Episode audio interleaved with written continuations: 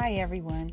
It's Georgia from F3 Function, Focus, and Flow.